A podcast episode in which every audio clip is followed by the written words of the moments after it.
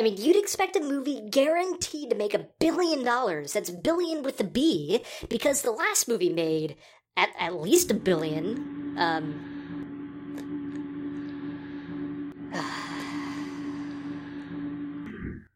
at least a billion. Fucking cunts. I fucking hate my goddamn neighbors. At least a billion. I'll tell you what I know. I know that, in fact, too many kids that begin with pot end up with heroin, then on to LSD. I know that if you drink, you suffer a loss of judgment if you drink to excess. But I also know that judgment returns when you sober up. I know, and so do you. When you flip out on an acid trip, you never know when you're going to slip out again. This is now, Bentley, not a couple of years ago. We've had time now to see and study the effects of LSD. People who haven't had a dose in weeks sail out on another trip. They never know when. The minute they drop one acid capsule or ingest it in any way, they bought the farm. They've lost any chance to depend on and even restore that most precious of all inner senses, judgment. And in my way of thinking, without judgment, you might as well be dead. Your brain is, so why not the rest of you? We were talking about marijuana. We still are. Marijuana is the flame, heroin is the fuse, LSD is the bomb. So don't you try to equate liquor with marijuana, mister. Not with me. You may sell that jazz to another pothead, but not to somebody who spends most of their time holding some sick kid's head while he vomits and retches sitting on a curbstone at 4 o'clock in the morning. And when his knees get enough starch back in him so he can stand up and empty his pockets, you can bet he'll turn out a stick or two of marijuana. And you can double your money he'll be holding a sugar cube or a cap or two. So don't you con me with your mind expansion slop. I deal with kids every day. I try to clean up the mess that people like you make out of them. I'm the expert here. Hey, I know you don't smoke weed. I know this. But I'm gonna get you high today. Cause it's Friday, you ain't got no job, and you ain't got shit to do.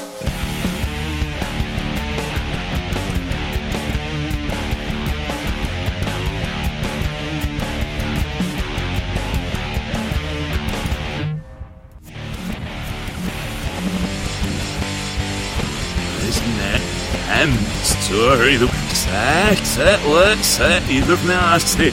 Slap and as soon as he can give me your error.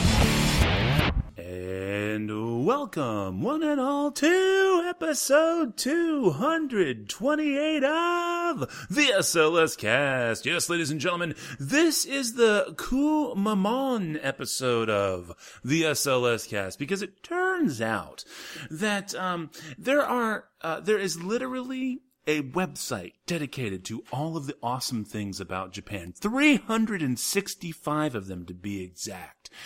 And the Kumamon, which is a Yuru Kyara sensation, by the way, which is basically a mascot, just invented to be a mascot.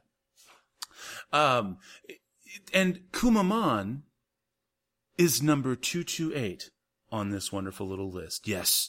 So if you ever see a little black bear in next to some Japanese writing that's got two little red cheeks, that is the Kumamon, and he's like internationally recognized. And with that wonderful little bit of awesome things about Japan that are cool, I, of course, am Matt. And coming to us all the way from sunny California would be our resident Sony employee. Tim. So there are only 365 awesome things about Japan, huh? Apparently, yes. Why limit themselves? You think they'd be like, we, we have an, inf- an infinite, uh, wait, we, we have Infinite? an infinite, infinite, in- oh my god. Infinite? Infinite. Infinite. Infinite is one of those words, apparently. How's it going, Matthew? How was your Easter? It was Easter this past weekend this time, right? Yes, yes, by Jiminy, it actually was Easter this time. Yeah, we, uh, uh, the, the kids went out to the old sandhill like we talked about. They had fun. They got to pet donkeys and get chased by cows and, um, play with dogs and all sorts of fun stuff. Cows actually chase them? Uh, yeah, cows, uh, and and not like in a spiteful kind of way. They, they just happened to be kind of curious cows. So whenever the kids were cutting back and forth through the pasture, the cows would just kind of meander after them, going, "Hey, this is different. Let's see what's happening." And so they would do That's all cool. that, and um, yeah. So at any rate, uh, yeah. So that was the Easter action there. We of course have a dog now. Uh, and so, he- um, his name is Luther, and um, yeah, he might be making an appearance here shortly. So- I think I think we just heard him. I was gonna say, yeah, he's in his kennel. He's supposed to be asleep right now, but um, apparently that's not going very well. So, how did the girls react when they came across Luther? Well, we went out on Friday uh, to go pick him up, and we had been we were very very uh, sneaky. The the girls had actually gone out and they got to pick all the toys, the food bowls, um, all all the cool stuff, the leash, the harness. They were all there to pick all that stuff out. But we told them it was for a, um, it was for a community project so they could practice for the Girl Scouts and stuff. And we were going to donate all this stuff as a puppy package to a, to an animal shelter. And so, um, when we went out on Friday, we're like, Hey, well, you remember all that stuff we got on, uh, the other night? And like, well, we're going to go ahead and take care of the puppy stuff today. So we get out there and we let them play around and they picked, um, they were playing with the puppies, and so we found out which ones were the boy puppies, and so uh, Libby actually ended up picking Luther at first. And um, I was like, okay, well, girls, you know how I said we were going to take care of the puppy thing today? And they're like, yeah, yeah, that's why we're out here. Yeah. But I was like, okay, well, the way we're going to take care of the puppy thing is we're just going to go ahead and take a puppy home. And their faces were like in shock. They, like, we had fooled them so completely that they truly did not understand that they were getting a puppy. And so they were like, "Oh, okay. So do we? When when are we going to bring the puppy back?" like we're not bringing the puppy back. The puppy is your puppy, and it like took it literally took them like ten minutes because Jen was all excited and trying to videotape them and everything, you know. And uh, I said videotape with with our little Samsung notes. Um, so she's yeah she's trying to get video and they're just not like they're not jumping up and down and screaming and like we thought you know we thought they were to lose their shit you know they're finally getting a, a, a dog and um yeah so so once they finally got it through their head that they that they were actually getting the dog and they would get to keep the dog uh, they were then jumping up and down. But it took like 15 minutes for them to fully understand the concept that they were getting the dog. Really? Um, yeah. So they and they've they've they're having a blast with him. They um, he's um, been very smart so far. He just turned seven weeks old uh, yesterday. Um, and uh, very, very, very few accidents, like literally three. Um, you know, we've been very religious about making sure to take him out often and everything like that. But he's actually, I mean, he was outside all the time. And so he's already used to peeing outside and his kennel was an outdoor kennel. So all of the dogs would run out of the kennel first thing in the morning to go pee and stuff. So, um, so he's actually been, we, we were really and truly surprised that a puppy this young, three very small pee only accidents. And we bought the enzymatic stuff too, so we can like make sure to clean it immediately. Um, but uh, yeah, so he's been great. He already knows where his food is. He knows where his bed is. He loves to play. Um, yeah, and he's of course super cute. But was there ever like that moment where you and your wife were like, man, what if these girls don't like this dog? Like, what if they want a different one? You know? Um, well, I wasn't too worried about it because, you know, I mean, they they will love the dog if they want to love the dog, but as far as I'm concerned, it's my dog. So, to hell with them. well, that sounds a lot better than what my sister did with her first dog. Uh, that she picked out. She picked out this part golden retriever, part Australian shepherd, I think it was, and okay. she named it Brownie. Not like B R O W N I E, like the food, the sweet brownie, but she named him B R O W N Y E, like the color brown, because he was kind of brown. And of course, if anybody out there, probably not, if I mean, if whoever out there is listening to the show and you know my sister, you'd be so surprised that she has three kids now and doing quite well because with that dog, she took care of that dog for maybe two weeks and it all landed on me. This was the dog that shat all over my futon every single Sunday afternoon when he would escape through the utility room door and he would just automatically went up to my futon up my bedroom and and shit all over it. And i had to be the one that, to uh, to take care of the dog. It was one of those dogs where you take him out on walks and he was such a dumbass. Loved him to death but he was such a dumbass where whenever he would have to take a shit, it would be in the middle of the road, but not in the middle of the of the street in your neighborhood, but it would be in the middle of a freaking intersection, the busiest intersection in the neighborhood. And I feel bad because I do know your sister, um, acquaintance wise. I'm actually uh, more buddy buddy with her husband, but um, we we uh, you know because. Be- because PJs be all incestual like that, and we all work together, so that's how we all know each other. But um, I do have to ask: um, Are any of the children's nicknames like Whitish or Whitey or anything? after you know, after the dog. I, okay, anyways.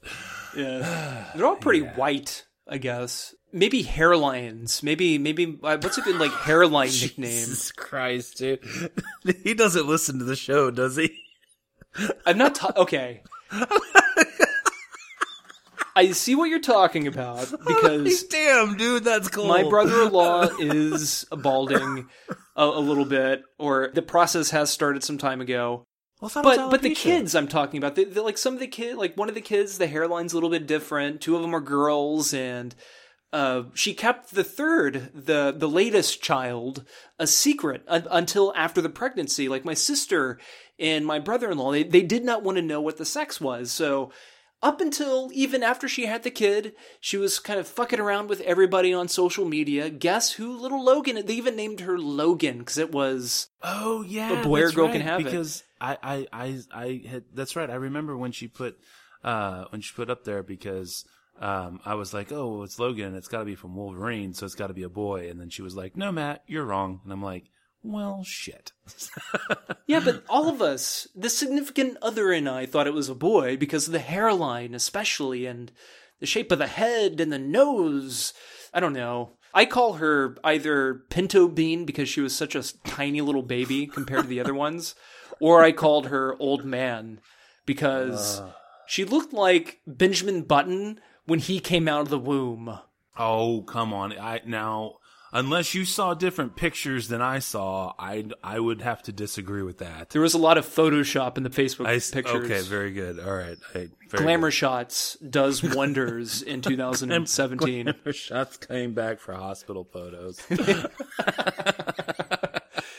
You know, that that could be a market. You know, maybe that's why uh. glamour shots didn't make it into the 2000s was because they didn't crack the hospital maternity market. You know, glamour shot the womb, the ultrasound. Ah, that's right. But they put a disco ball up in there, and you know, let it spin. Okay, anyway, I don't know. Anyway, so I guess um, then let's jump right into uh, the business of the show here. And if uh, you would like to send us an email, you can of course do that by sending us an email to the show at slscast.com. And it turns out that Miss Diana has sent a, has sent us yet another email, and thank you very much for that. The subject line is Kubo and the two strings. She says, Happy Easter, guys. I have to thank you, especially Tim, for recommending this movie so highly that I remembered it when looking for a family movie to watch after Easter dinner on Netflix. It's hard to find a movie the whole family can enjoy, and this was as perfect, uh, this was as a perfect one to remind us of how much the family that's gone still means to us and lives on in us. A beautiful one too. Who knew mere paper could be so powerful? Hope your holiday was as sweet, Diana. So there you go, Tim. You have brought yet another convert into the fold. Your proselytizing has paid off. In paper, apparently. in paper. I can make an impact. I have a voice. You do. Damn it. Well, thank you, Diane. I'm glad you enjoyed it. Absolutely. And without further ado, I believe it is now time for the real news. What do you say, sir? News it up. Here we go, folks. It's the news.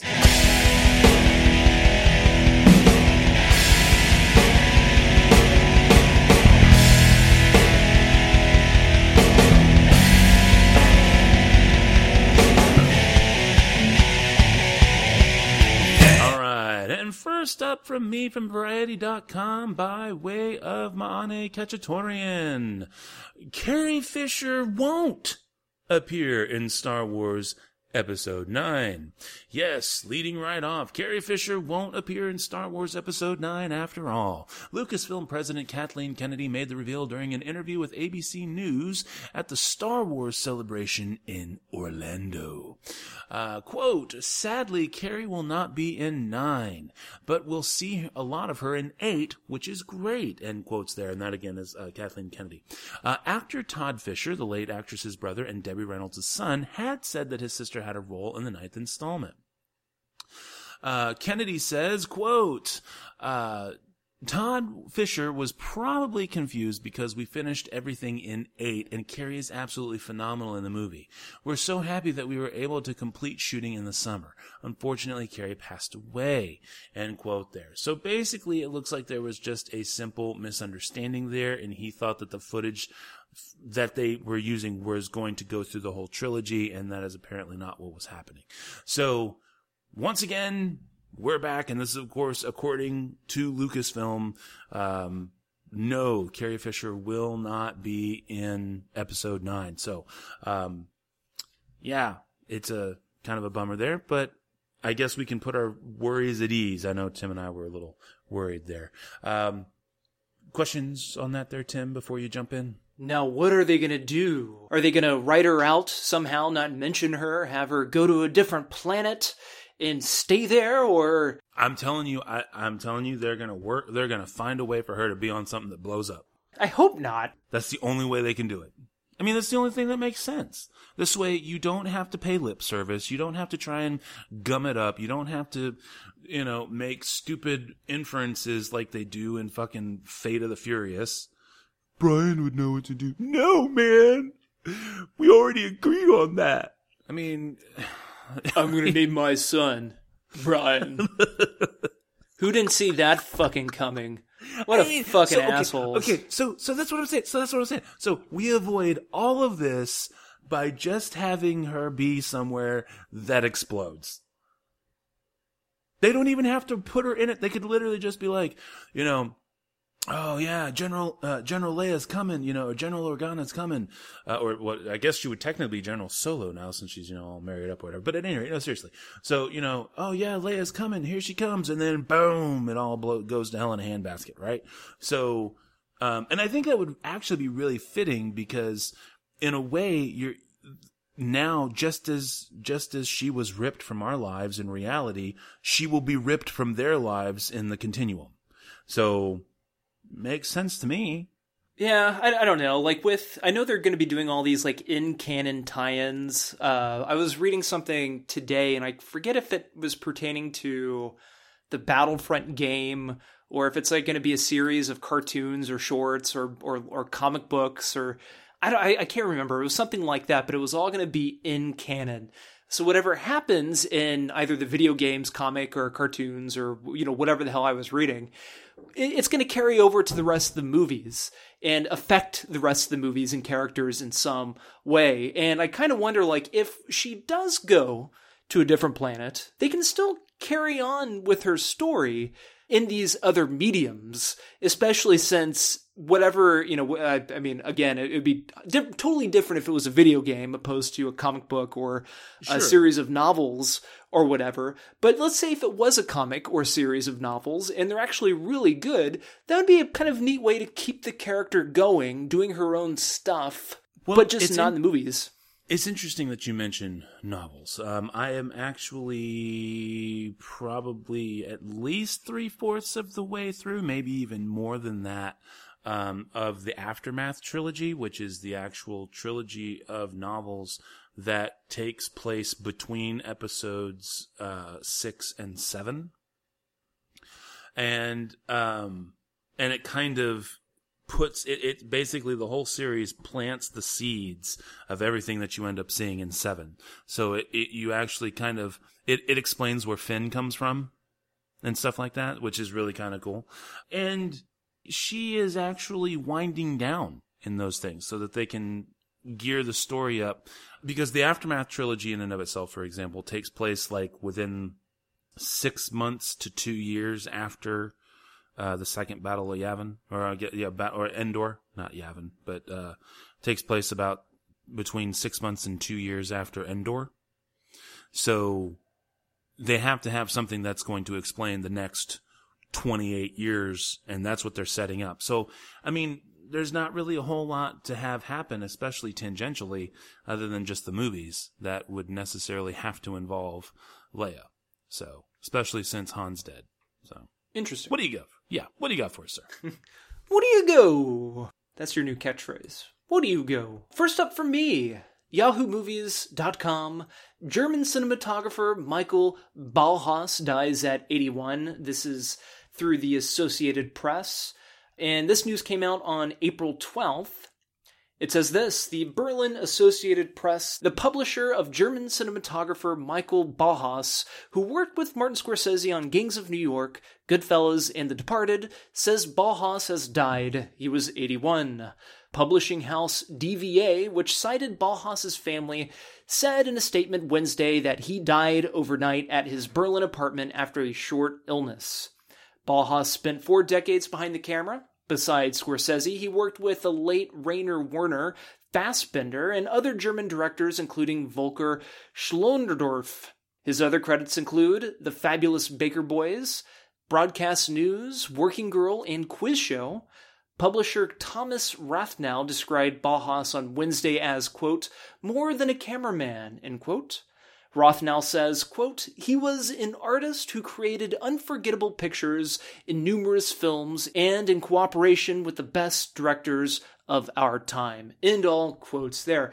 So, yeah, I, this is pretty sad, especially when I went back and refreshed my memory as to what all he has uh, made. In addition to his Scorsese flicks like The Departed, Goodfellas, and Gangs of New York, he did work on Bram Stoker's Dracula the Francis Ford Coppola movie that came out in 90, 1992, the really cool take on it, as if it were made in the early 1900s at the turn of the century. So the style of it, the look of it, the effects especially, were all styles and effects used at the turn of the century.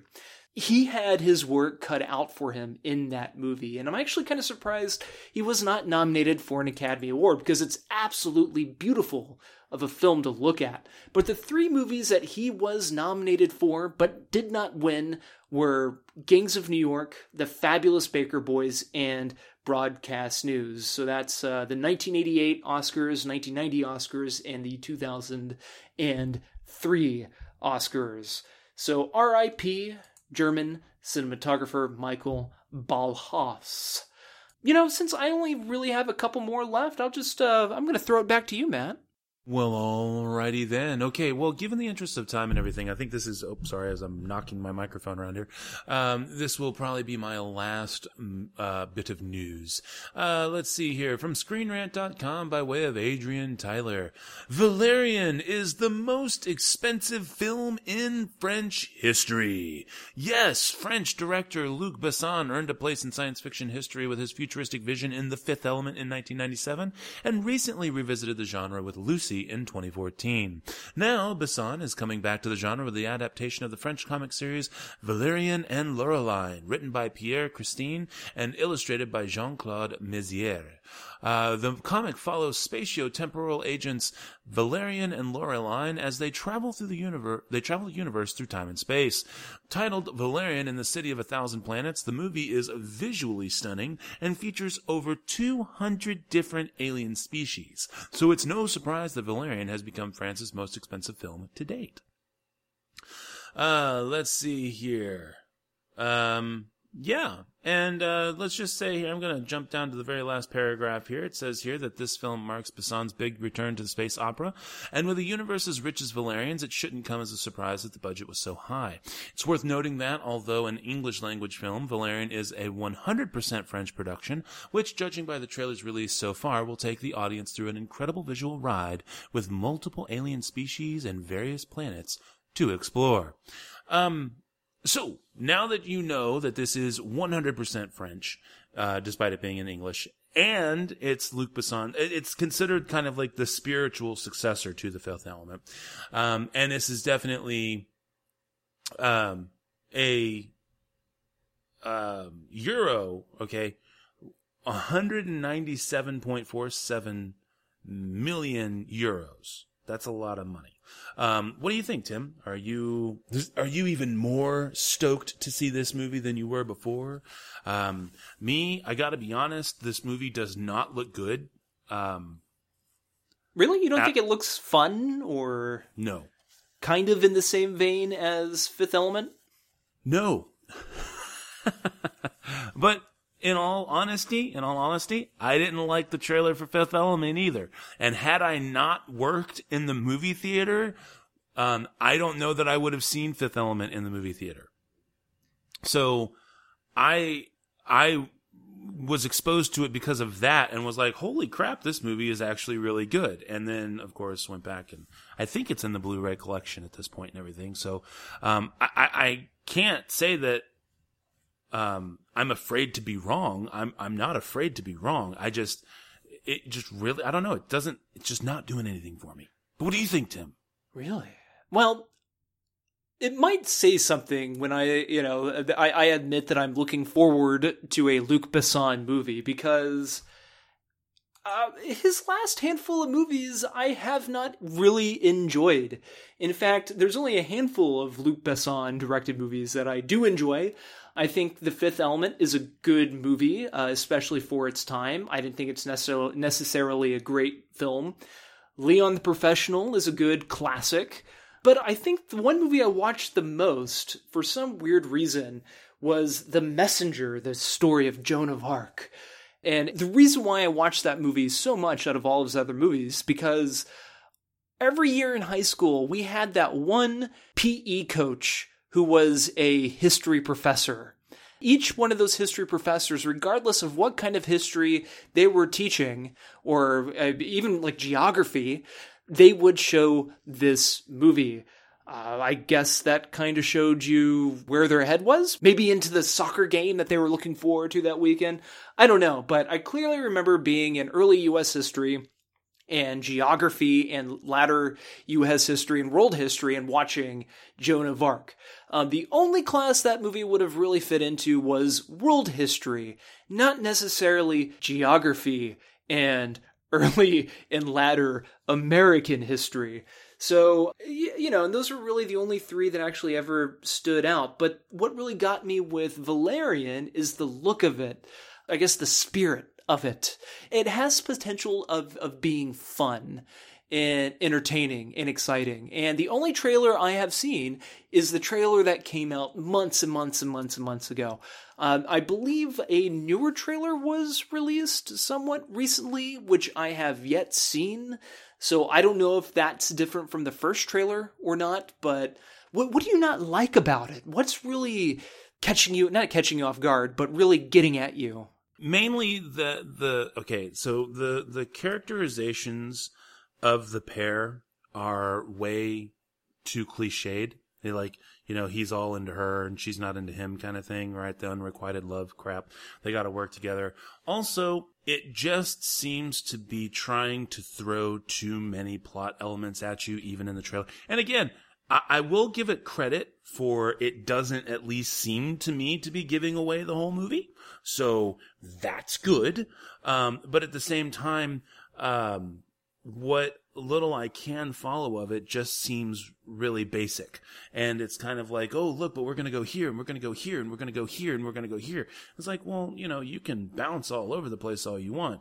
Um, all it looks like to me is that you're just bouncing around in a blue screen. Whoa. I mean, you know, um, and it, you know, I'm just not necessarily impressed by it. So hopefully, um, cause I know we'll, we'll end up, we're obviously going to see it for the show. So, I mean, I have no, uh, doubt about that. So I'm hoping that by the time it comes out and sit down and watch it, um, the story puts itself together and, um, we see something come up, come out of it more than just this, the, the, the cliched feel that I think it's going to have. Well, it is coming out during peak summer movie season, July 21st. Luc Besson, though, is still pretty successful with his movies, like Lucy. I don't for no, I. I, I like I like Luc Besson. I don't have anything against him as a director or anything. Um, I, I just this movie doesn't. It's just not grabbing me. It just looks like it's um, it's all flash, no substance, and what little substance they're providing me seems cliched and um, not worth following. So, and, and that's all. I, you know, and again, I, I'm I'm not afraid to be wrong. So we will find out on my daughter's birthday. Well, he hasn't had a hit directed American movie since The Fifth Element in 1997. 20 years later, I think he's really banking on another hit movie that he directed because all the ones that he's produced and wrote do pretty well. Like Lucy, again, you know, and the Taken movies, and maybe it's just those because freaking Taken was dominating the action box office for quite some time. But that's very interesting. I, I mean, I, I'm kind of looking forward to it. I'll just be sure to stay away from the latest trailer. Okay, next up for me, my last two pieces of news here. First up, from Collider.com, a Man from Uncle sequel is being written. The article is by Adam Chitwood, but the quote I'm pulling from is a Collider interview with actor Armie Hammer. And the interview was done by somebody from the Collider staff named Steve Weintraub. I I think that's his name. I'm trying to look for his name on here, but I'm not seeing it right off right offhand. So The Man from Uncle came out a couple years ago, and I was surprised by the movie. I thoroughly enjoyed it. I believe we both did. It was sleek, it was stylish, it was fun. Again, not a perfect movie, but it was funny, it was classy, it was there was good camaraderie between Armie Hammer, Alicia Vikander, and Henry Cavill. That was just infectious.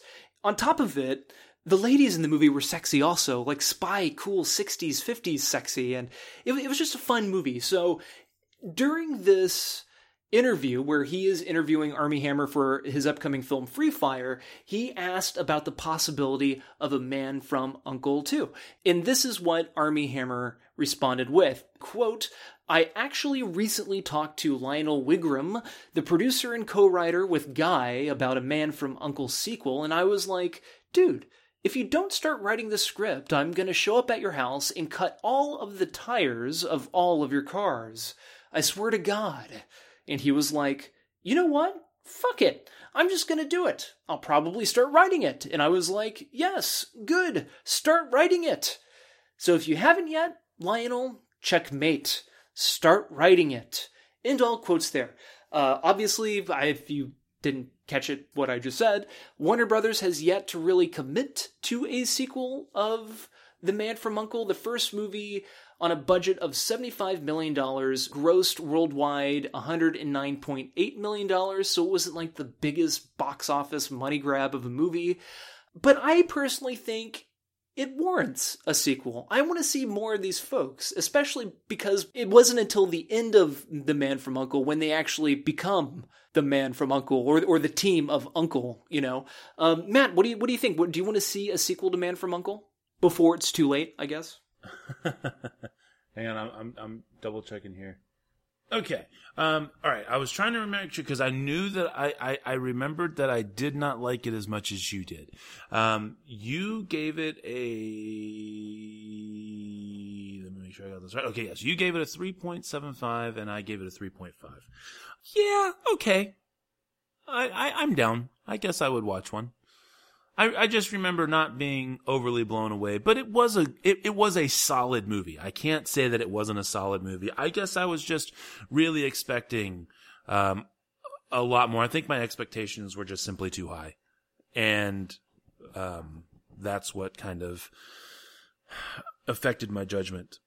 So yeah, I would be down for a sequel, and I would even go back and watch Man from Uncle again so that I would be fresh going into the sequel.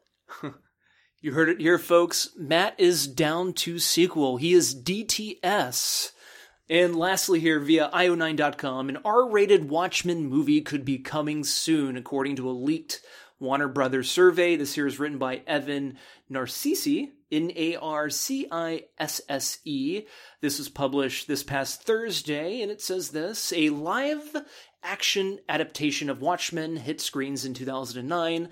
Eight years later, it seems very likely that an animated version of the classic superhero story is on its way. A report on CBR contains an image from a survey hosted on Warner Brothers' a List, a community site run by the movie studio, it makes reference to an upcoming Watchmen movie. And on the screen grab here from the Warner Brothers A List community, uh, it says the following.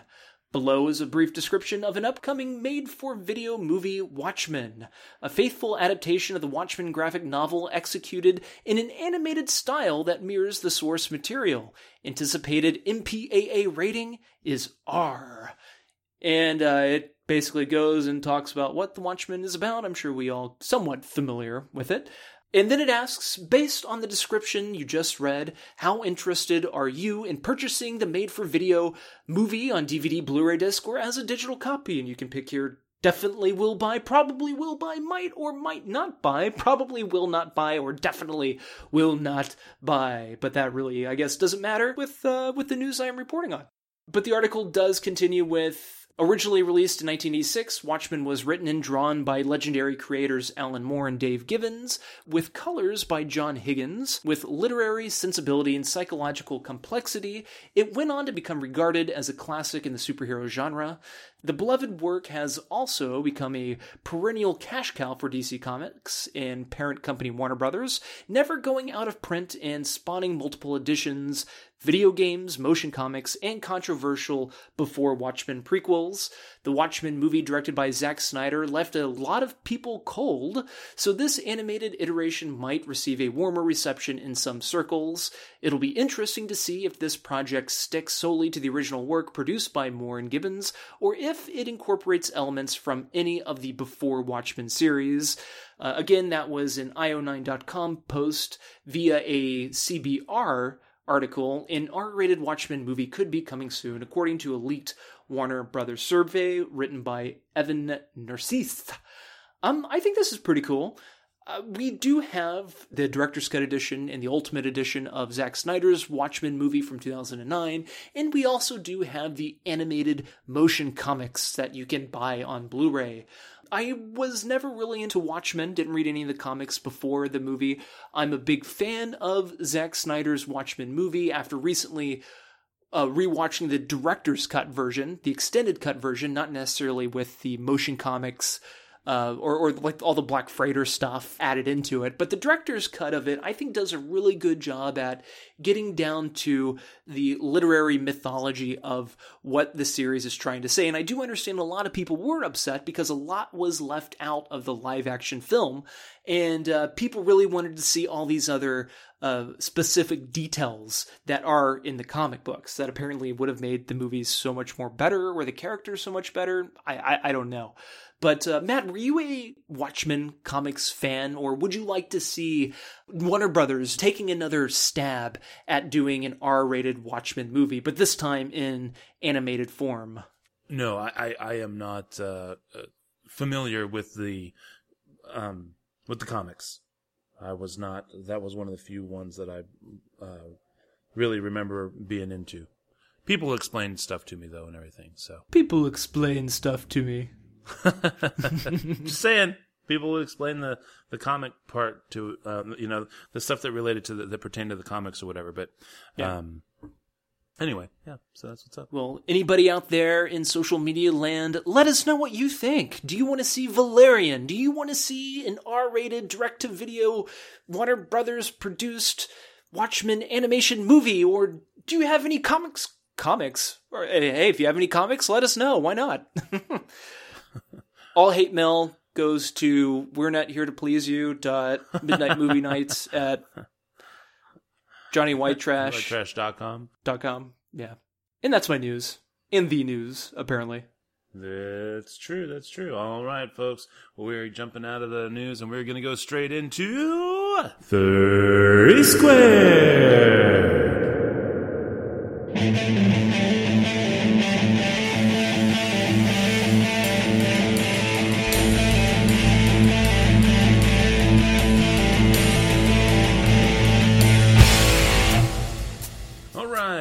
Time we are going uh, officially, officially part one of saddest movie moments. Now, we, we, uh, purposely excluded Disney and Pixar from this list because that's just too easy.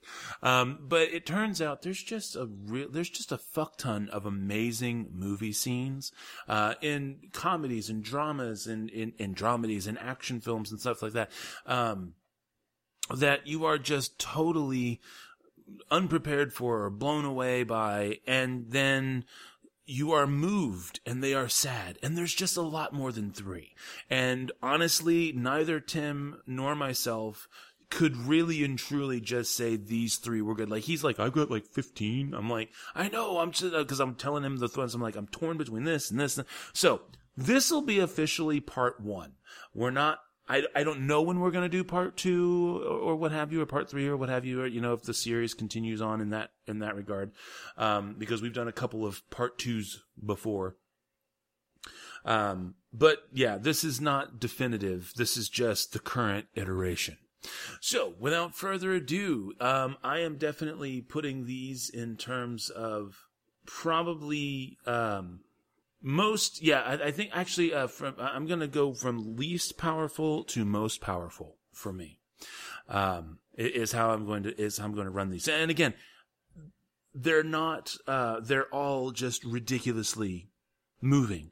But i i would still say you know this w- in in this particular list i will be going least moving to most moving so here we go. First up, 1994 is The Shawshank Redemption. Oh, and I'm just going to stop right here real quick. Motherfucking spoilers all over the goddamn place. Okay?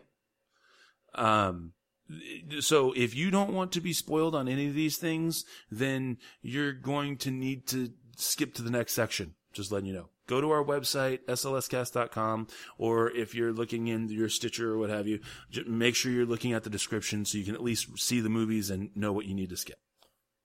All right, that's it. 1994, uh, Shawshank Redemption. Brooks was here. For those of you who know, um, oh my god. I mean, it wasn't bad enough that he tried to kill someone. he tried to kill one of his friends, um, just in order to stay.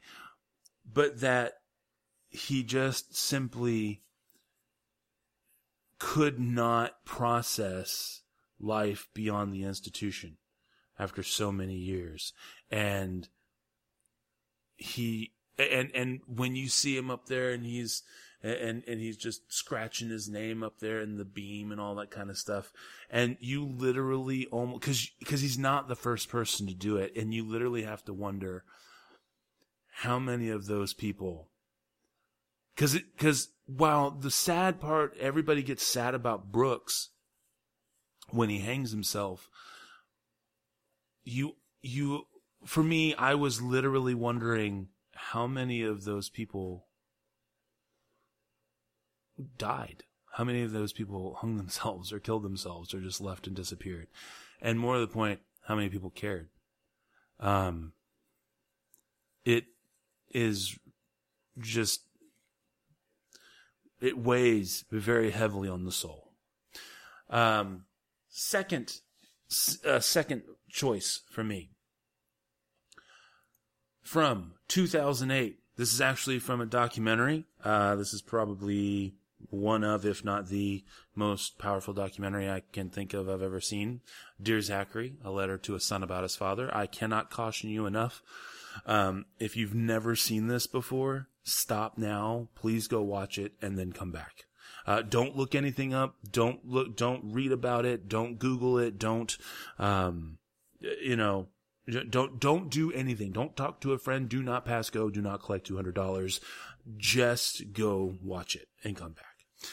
Um, this is written in, it's a documentary written about, um, about a man who was murdered by, uh, the mother of his child. Um, and he didn't know that she was pregnant when she killed him.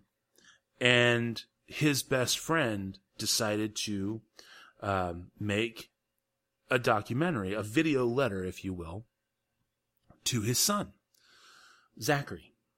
And uh, to show what an amazing man his dad really was. And the whole letter is written or, or, you know, spoken or what have you. And it's done as you would write a letter. So this is what was so amazing about your dad. And I have to tell you just all the cool stuff that he did and why he was so wonderful and how he was a doctor and he was studying blah, blah, blah, blah. And let me tell you about your grandparents. And there's a point in the movie where the letter changes tense. And I swear to God, I bawled like a fucking two year old. I lost my shit collectively. And, um, I, you know, the, the lady, the, the woman, she was fucking insane. And, you know, as much as, as much as we get shit here in America for stuff, uh, turns out Canada's got some really fucked up, you know, judicial practices as well. And this insane fucking woman was able to take, um, advantage, complete advantage of the situation that she was in, literally getting away with murder, and um, was able to get out of jail and take her child back from the grandparents, the grandparents who literally picked up their entire lives and moved to, to Canada. And she knew she was going to lose and so she took her life and her baby's life. And when that movie go when that letter goes to the past tense, oh my god, you just you just want to die. Um, and it's it's very powerful, and it's very very powerful, mainly because it really happened. But and so you have to ask, well, Matt, how can you top that? How how can you top that? And I was like, and here's here's how here's why I can top Here's how I can top that. My last choice is the cemetery scene from Steel Magnolias, 1989, um, with Sally Field after they've just done the burial. And you're like, yeah, but that's, that's a, you know, that's, that's, you're, you seriously, you know, Sally Field beats the, the true life drama of a woman killing herself and her son. Yeah, because that didn't happen to me. And it's terrible and it's sad. But everybody's lost someone. Everybody's had someone close to them die.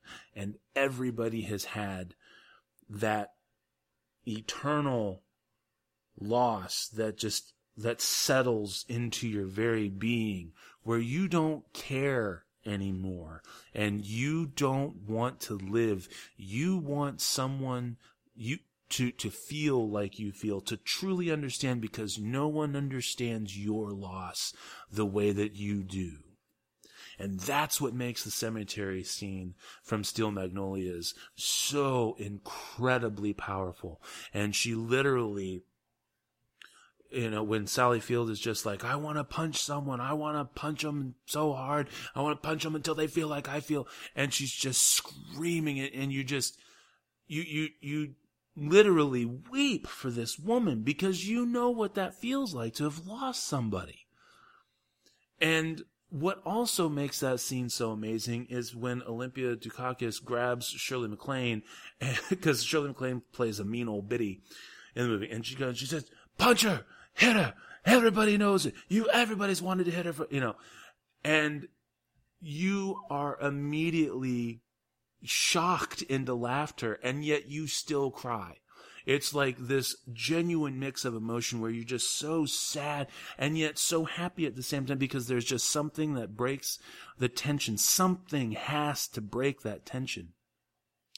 And the scene is just literally so expertly crafted and written and performed all the way around. Um, and I, and it's that element of reality that makes it, um, that, that makes it the most powerful of the three for me. So once again, we have Brooks was here from the Shawshank Redemption. Uh, when the letter changes tense from uh, from Dear Zachary, a letter to a son about his father, and then the cemetery from Steel Magnolias, 1989. Take it away, Tim. What do you got, sir? Are you, are you getting choked up there? I am. I am. I'm getting a little verklempt. Um, yes. Well, folks, um, if you're crying right now uh, because of what Matt was saying, prepare to cry even more. I'm not saying by any means that my I think mine will top Matt's because when you're dealing with cinematic sad moments or whatever it's all about what how, how it touches you and how it really gets to you. Either you have personal attachments to what's going on in some way can and you can some way relate to what's happening or you, you just kind of like have been there with the characters for two hours or or so and you just it just feels like you know who they are and you can feel for them. You know it just gets you right in the feels but it affects you after you leave the movie. And so I guess my own criteria for choosing three of my favorite saddest moments in movies were the were the moments that just made me think about those moments after the movie was already over. Sometimes I would think about these moments on and off for many, many years. Actually, a couple of these moments, one of them in particular, I think about uh, every, time I go into a hospital or every time um, I have a, friend or family member going through some kind of disease or, or, or mental uh, health issue or just anything like that. Granted, it's not the same exact situation that these characters are going to, but it, but you know, it, it's like this weird attachment to how scary health problems can be. First up on my list, I'm going to start off with 1980's The Elephant Man. Yes, the David Lynch movie, which uh, won a handful of Academy Awards, was nominated for eight. It surprises a lot of people that it's David Lynch's second movie, and it was his follow up to Eraserhead, which came out in 1977. And uh, The Elephant Man is a truly remarkable film, shot entirely in black and white. It came out in October, and I think a lot of people who went to go see the movie were expecting to see some kind of disfigured horror film. But really, it's a story about John Merrick, played wonderfully by John Hurt in this film, who is severely disfigured. He has a whole bout of extreme physical deformities. And this is a period movie. So, one of the things people that suffer from horrible deformities can do with themselves, or what their parents can do with their kids that have these deformities, is put them into the circus, and particularly the sideshow act. And that's what happens to John Merrick because of how extreme his facial features were giant like knots in the face not a lot of hair growth and all this stuff. So when he is a part of a circus sideshow on the daily he is getting ridiculed beaten nearly abused to death. I, you can't imagine like with a type of guy like John Merrick who is a wonderful human being. He is a kind soul. You can say that his appearance looks as if he were a monster but and this is what really gets me about this movie and what gets me about the character in particular is that if these people, these horrible human beings, just took the time to speak to him, to talk to him, to engage in some kind of conversation, they'll realize how wonderful of a human being he is. How much better of a human being he is than you know most of the people that you know are, are at the fucking circus you know that that that look at him that gawk at him every day he's a smart wonderful human being. And that is what's so heart wrenching and, and, terrifying about this film because you don't want to see anything horrible happen to him. And of course, he almost gets beaten to death. And that's not even the, the, the saddest part. Like, that's not even the, the, the biggest tearjerker of the film either. Now, what is the tearjerker is that a doctor takes it upon himself to take John Merrick into his care, provide him with medical help, provide him with schooling, and try to introduce him uh, into, I guess, what you could call a normal civil society. And he also wants to raise awareness amongst all the other upper class folk in hopes that they realize that people, like if they have these deformities, it doesn't make them a monster, that they're real life human beings. In the tearjerker gets me every fucking time I watch David Lynch's The Elephant Man. When John Merrick is safe in this hospital, in the care of the doctor, he is away from the abuse, the physical abuse, the emotional abuse, the gawking at, the name calling. So he, he, he's safe in this hospital. And you have this doctor who tells him that everything is going to be all right. And then he gives John Merrick a very modest gift a shaving kit. And what that does for John Merrick is absolutely beautiful because of how kind of a person he is. There's nothing but gratitude. He is so appreciative of it because he's never owned anything as simple as a razor that a lot of us take for granted. And it's not that, you know, he didn't want to own one, it's just he didn't have the opportunity to own a razor uh, or even, you know, a shaving cream for that matter. And so it's one of those absolutely heartwarming, touching moments because you, the audience member, knows how much that modest gift means to John Merrick. So my first film is 1980's The Elephant Man. Next up on my list is from 1990 the Penny Marshall film Awakenings, probably my favorite Penny Marshall directed film. Uh, this year stars Robert De Niro as Leonard Lowe and Robin Williams as Dr. Malcolm Sayer. And the film takes place in the late 60s, early 70s, when the doctor, played by Robin Williams, who decides to help out a group of catatonic patients who survived the epidemic of encephalitis lethargica between 1917 and 1928. And in doing this, he, he creates this drug that basically wakes them from this catatonic state. Uh, a, a, lot of it, I guess, he was using illegal drugs and just obscure substances that a lot of doctors look down upon. The one patient that the movie focuses on is the patient Leonard Lowe, played by Robert De Niro, and there is a scene when he becomes catatonic at a very young age. So we're talking between 1917 and the late 20s. Young boy, flash forward 40 ish years later, and he's a full grown man, uh, you know, middle aged, probably. So most of his life been in this catatonic, lethargic state.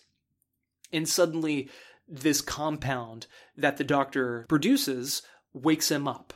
Now, one would say that alone is sad because it's so beautiful and so amazing. Or there are those who say that the ending is sad because, of course, major spoiler alert, the drug doesn't last that long. In fact, he lose the doctor loses his funding so he can't do any further research. So the patient goes back in the in, in, into the into that catatonic state for the rest of his life. Yeah, I mean, you know, that that's very sad as well. But the saddest part for me is when he wakes up Lowe, when he has that awakening, one of the first people from his past that he visits is his mother. And the idea of seeing your mother and having a conversation with her for the first time, I mean, that is heartbreaking and amazing and so happy. Then you think about it from the mother's point of view and how heartbreaking and how sad and how amazing that is.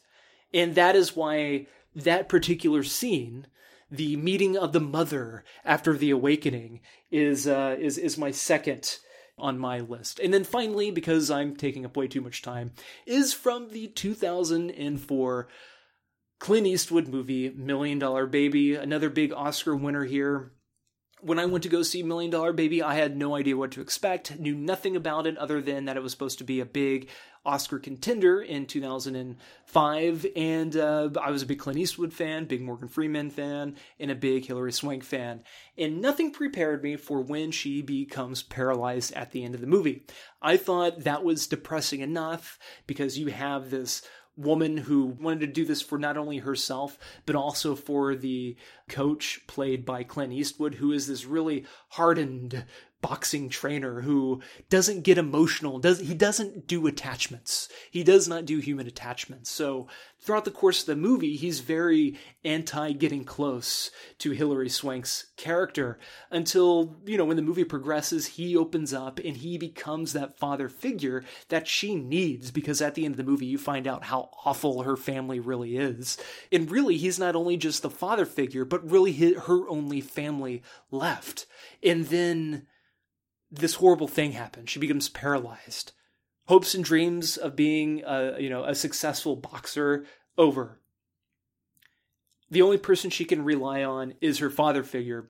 And there's a moment at the end of the movie when she's on life support, she's paralyzed, all this stuff, and she basically asks him to kill her because she cannot go on living Not not only because she was paralyzed, but because she can't go on living knowing how horrible her family is. And also her hopes and dreams are ultimately crushed because of this horrible thing. And so she asks him, Clint Eastwood, to do this for her. And I've, this is her father figure. He accepts being her father figure. He accepts her as being his daughter. You know, one of the very few people in his life that he opened up to. And now he has to go and basically kill her. Absolutely heart wrenching stuff here, folks. Absolutely heart wrenching. Nothing prepared me for this. And from that day on, I, I just cannot help but to think of that movie every time I go to a hospital. Absolutely gut wrenching. So, again, my three movies featuring some of the saddest movie moments are again Million Dollar Baby from 2004, Awakenings from 1990, and finally The Elephant Man from 1980. Awesome. All right. Well, that does bring us to the end of an emotionally gripping and draining three squared. Uh, next week's bonus segment is going to be Ultimate Letdown. We haven't done one of those since November of last year. So we'll be looking forward to that. And without further ado, I believe it is now time for the movies.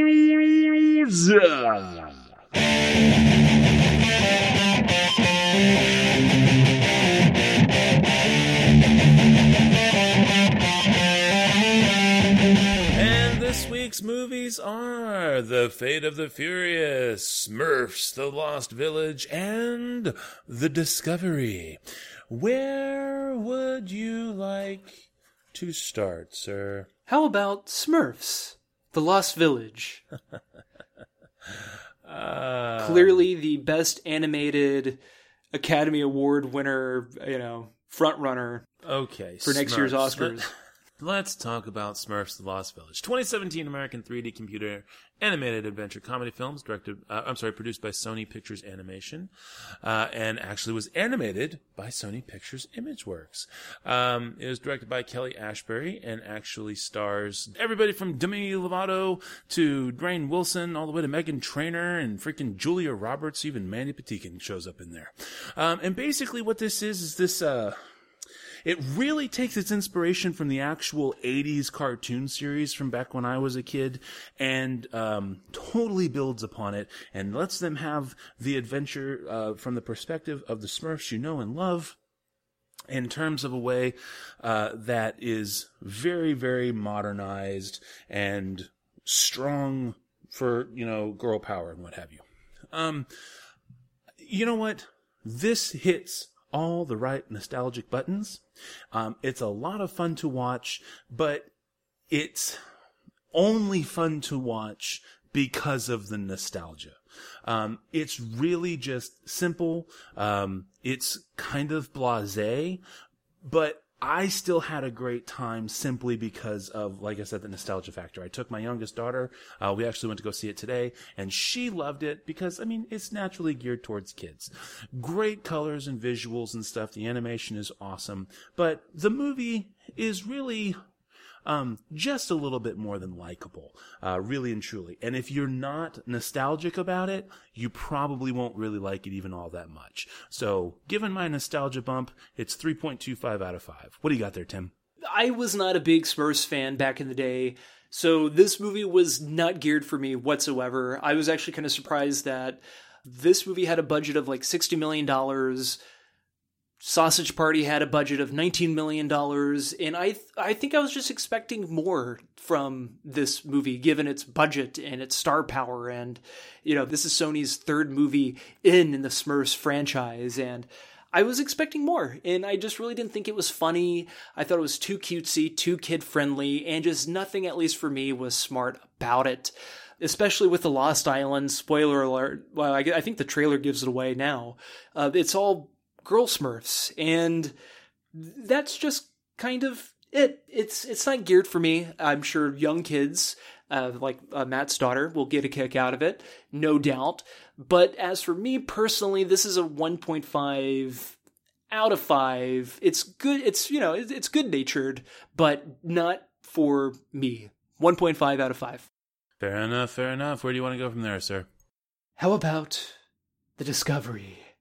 All right, Discovery, 2017 British American romantic science fiction films, directed by Charlie McDowell, and stars Rooney Mara, Jason Segel, Robert Redford, Jesse Plemons, Riley Keough, and Ron Canada. Um, basically, what we have here is there has been a discovery of the afterlife, and it has changed the world in terms of suicides because now that people know uh, that they can quote move on or I'm sorry, that they can get there, I think is the terminology. Um, it, it's created quite the moral conundrum. Um, enter, uh, the son of the man who actually invented it. So, um, Robert Redford is the guy is plays Thomas Harber, and he's the guy who invent or not invented but discovered the afterlife stuff. Um, his son Will is played by Jason Segel. And so enter Jason, who's heard that now that they're actually going to show what happens, basically. His, his dad has come across a new discovery, um, in terms of the discovery, and he's got to go see what it's about. Um, all right. So the movie in and of itself, we, we talked, we talked a lot about, um, last week with, with slow burns, um, or week before about slow burns. And a slow burn, like like we said, is a movie that's not slow, but just the story is just engrossing enough that you are watching just for the story. It's not there's a whole lot happening. It's beyond the people acting or just the story itself progressing. Um, and then you know the big payoff, or you know, as Tim argued, sometimes there's not some big huge payoff. It's just a great even keel movie that goes the whole way and takes you the distance. Um, at the same pace. This movie is just slow. There's no dramatic payoff. Um, it it just feels contrived. It's nothing that you haven't seen before. I will say it's well acted, other than um, you know Robert Redford kind of coming off like a creepy L. Ron Hubbard wannabe at times, which I felt was again contrived. It's just slow, and that's the problem. It's just slow. Um, I can't. It's better than okay. Can't quite say I really liked it. Two point seven five out of five. What do you got there, Tim? this this was not a, a a good movie week for Tim because the reviews are gonna are just gonna kind of keep going down from Smurfs. So the Discovery is a one point five out of five movie. Uh, f- uh, again, so the Discovery for me, feels like a high schooler's attempt at making one of those pretentious and methodical human sci fi flicks. It's directed by Charlie McDowell, written by Justin Lader, and also written by Charlie McDowell. Charlie McDowell directed the very interesting film The One I Love, which we reviewed a couple years ago, which is about a husband and wife struggling with their marriage who are sent on a retreat to a secluded getaway in which they run into their doppelgangers. It's a very interesting premise. And like the one I love, the Discovery has an interesting premise, but it's executed poorly. Our two leads mumble and quiet speak, and like the story itself, it never gets off the ground. The audience is led to believe something amazing will come out of this flick. Instead, what you get is a twist or a revelation that the audience saw coming a mile away. The movie is more of a drama with sci fi elements, which could have absolutely worked if the movie landed emotionally. I had mentioned that the movie felt like a high schooler's rendition of one of those pretentious, methodical films, and I remember when Eternal Sunshine of the Spotless Mind came out, and that was when I was in high school. I thought it was terrific. And at that time, I had yet to see another modern American film depicting relationships with such depth and real life human emotion. It was high concept drama without the pretentiousness. And during my junior and senior years of high school, in my film and media classes, I attempted to make these high concept relationship dramatic short movies in the same vein as Eternal Sunshine. And all I can say is that they did not hold up. My short films lacked maturity and the understanding of such emotional material. And because the script relied upon the drama within a relationship, I lacked the experience, therefore creating a pretentious high schooler's attempt at a story with real emotional depth. and the Discovery lacked the maturity and the understanding to rise above its own concept. 1.5 out of 5 for me. Awesome, awesome. All right, well then that leaves us with the fate of the Furious, uh, or Fast and Furious Eight, whatever you want to call it. Um, it's 2017 American action film, directed by F. Gary Gray, written by Chris Morgan, and it is the eighth. And aside from the fact that you know the fate of the Furious kind of seems like it would be um, synonymous with the final installment, I hear it's might not be the final installment. But at any rate, this is the eighth installment in the in the Fast and Furious franchise. Um, stars the the usual crew of suspects, although we have now replaced. Um, um, oh, good lord, Paul Walker. We've replaced Paul Walker with Scott Eastwood. So take that as you will. Um, basically, the team is doing. Oh, we, their oh it wasn't the baby? We didn't replace him with the baby? Or they didn't replace him with the baby? No, no. But uh, maybe that's what Nine's going to be about. Uh, I don't know. Maybe it's maybe Fast. Maybe Fast Furious Nine is going to be Boss Baby and Fast and Furious, like a crossover, you know, between the two. I don't know. I just want to see a Anyway. Jason Statham in a in a baby spin-off movie. Was that not just the funniest fucking thing you've Oh, it- ever I mean, it, it worked. it it made the movie for me. I'm sorry. I just it was so unbelievably terribly awesome. It was terribly awesome. Um anyway. All right. So uh, okay, you guys you've seen the th- you've seen the trailers. Basically Dom goes rogue and they're like how the hell could you betray us? Bah. Charlize Theron is clearly pulling the strings. Pull the strings. Um, all right. So let me sum up this movie right quick for you. This is quite possibly the stupidest, most banal, trivial, cheesy, bullshitty, horrid dialogue inducing, vomit having piece of shit action movie with special effects that you will see likely this decade. Okay? And, and the decade's almost over. I'm feeling pretty confident. All right? And you know what? I loved it anyway. I just loved it anyway. I, but you have been with these people for eight fucking movies now. Um, and the vast majority of them for at least five of the eight movies. And you just can't fucking help but love them. They're your really stupid goofball friends who you know are complete idiots. And despite the fact that they're complete idiots, you love them anyway. And sometimes you just have to feel good about yourself and let them do their thing. That's what Fate of the Furious is. Um, and the thing is, and the only reason that you that I ended up loving it anyway is because they don't hide from it. They literally turned Dwayne Johnson into fucking Conan the Barbarian. They did. They turned him into Co- he throws people through walls now. Didn't know that. He's also rubber bulletproof. Yes, didn't know that either. Um, it's things like that. It's the opening of the movie where they sit there and have um, Dom and oh, what's his, uh, uh, Dom and Letty and, uh, fucking Vin Diesel's pretending that he can speak fucking, you know, Cuban Spanish.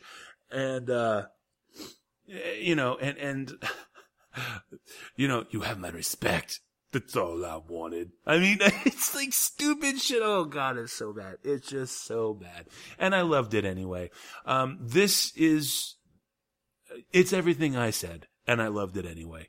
Four stars. And provided they don't ever make another one, I'll be happy never watching another one ever again. If they do make another one, I highly anticipate one star because there's just no way. It's just walk away. Walk away now. Walk away.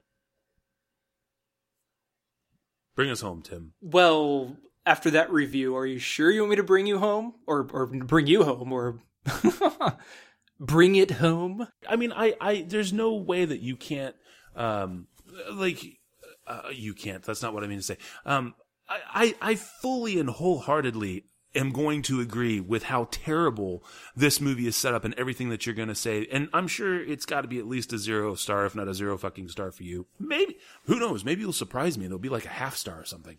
Um, but I don't know. I just, having stuck with these damn movies for this long, it was just fun. I can't help it. Fucking Roman stole the goddamn movie for me. Every fucking line out of his mouth is just fucking hilarious. And watching, uh, Scott Eastwood play, um, new Brian. Wait, is it Ryan or Brian? Um, and yet, Brian. He plays new Brian. Because if you remember Brian in the very first Fast and the Furious movie, he is uh, yeah, he's like, yeah, he's cop, the stuck up, right? goody two shoes cop guy. He, yeah, he's the stuck up, too good, good, yeah, and and then who eventually crosses over and realizes how cool these people really are, and that's why he needs to join them. That's what that's what Scott Eastwood does. That's Scott Eastwood's character.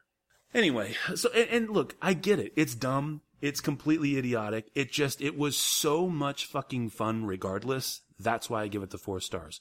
There's there is no truly redeemable. You can't honestly defend this movie. You either love it because you love the franchise at this point or there's something wrong with you. You don't just objectively like this movie. yeah, uh, You can you can subjectively like the movie. You cannot objectively like this movie. so no offense, Matt or Johnny White Trash. That there was a comma there. I wasn't calling you Johnny White Trash, Matt and Johnny. Since I know Johnny, you're you know I know I know he's a very big fan of the Fast and the Furious movies, but I honestly cannot even. I, I, I can't see even the most diehard fans of the Fast and Furious franchise really accepting Fate of the Furious as a passable sequel. I, I to me it's an insult to popcorn flicks. It adds nothing new to neither the franchise or even the action genre. I actually considered walking out of the theater 10 minutes into, into the movie. I didn't because it began so poorly. It had to get better, but it didn't. But there were, however, three things that impressed me. Genuinely impressed me. One, the Jason Statham fight in the airplane with the baby was fun, even though it brought to mind the outrageously fun action flick, Shoot 'em Up.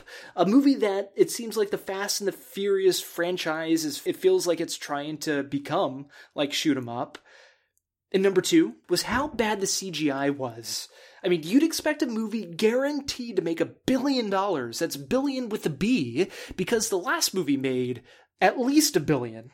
So you'd think they, you know, they, they should have some cars that actually look like fluid moving real cars. And three, I was impressed with how Fate and the Furious was constantly one note. It begins cheesy and nonsensical, continues to be nonsensical and cheese, and ends up with being nonsensical and extra cheesy. Now, I can spend literally an hour picking this movie apart, but because the whole film is one note crap, I'll just explain the first 10 minutes of the movie. The film opens in Cuba at an auto show. Apparently, this makes sense because by now the filmmakers accept that the audiences won't ask questions and take everything as it comes, regardless if it makes sense or not, because hundreds of sexy people without reservations for showing their ass cheeks fill the space. And here in Cuba, at this auto show, Toretto and Letty are apparently on their honeymoon. There, Toretto's random Cuban cousin, who happens to be within close proximity of Toretto and the auto show, is in trouble with a Cuban local street racer. Because souped up classic cars are involved, Toretto challenges the local to clear his random Cuban cousin's name of debt. The catch is Toretto will race his random Cuban cousin's shitty jalopy of a piece of shit when the Cuban local has a far better souped up, cliched Cuban classic car. But that's okay, because all that Toretto needs to do is to strip the jalopy, where he says, quote, take everything off that doesn't make the car run, end quote. And he adds nitro. And the race begins, and Toretto wins. You see the car catching on fire from the inside, the engine turning red and orange. It's burning up. And yet Toretto still ends up winning. And surprisingly, when he doesn't have brakes and going hundreds of miles per hour, doesn't actually kill anybody. Nobody dies in this movie if they're a pedestrian. They should, but nobody does. The movie is so ridiculous, fanciful, and takes the audience as popcorn scarfing idiots. All of the action blends together and feels the same. There is no tension or build or even relief. It's just in your face bullshit. 0.5 out of 5.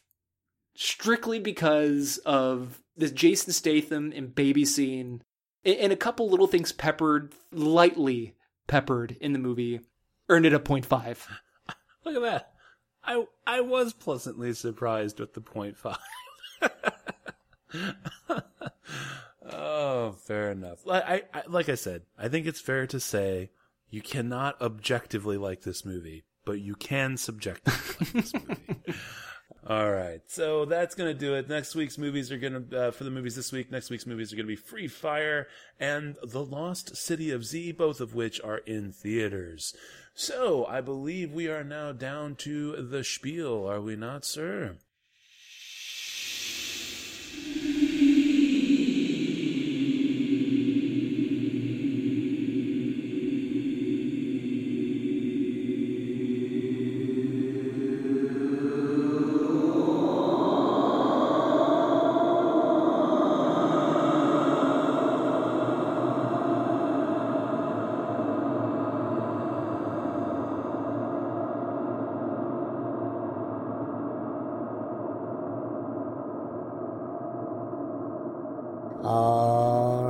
The music you've been listening to, as always, has been brought to us by music partners, Crew Cries of Solace. You can check them out at ReverbNation.com and Facebook.com, both slash Cries of Solace. As for us, we are, of course, the SLS Cast, and you can find us at SLScast.com. You can send us an email to the show at SLScast.com. You can also follow us on Twitter at the SLS Cast. You can follow me, this is Matt, on Twitter at Nitwit12345. You can also climb aboard that information superhighway and track down Tim on Twitter if that's your heart's desire. Don't forget, you can always subscribe to us on iTunes and or favorite us on Stitcher Radio, as well as track us down on the old SoundCloud. So until next week, this is Matt saying that thanks to Jesse Plemons, I get to say this. The reason you want to act is to continue to explore every different part of the human psyche. Take care, cinephiles, and we'll talk at you again next week.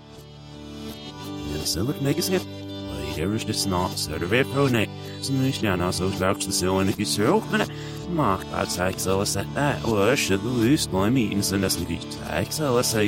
nu stjärna så slags det så en ikke så men Mark at sex eller set that or should lose my meetings and that's the sex eller say that er det not so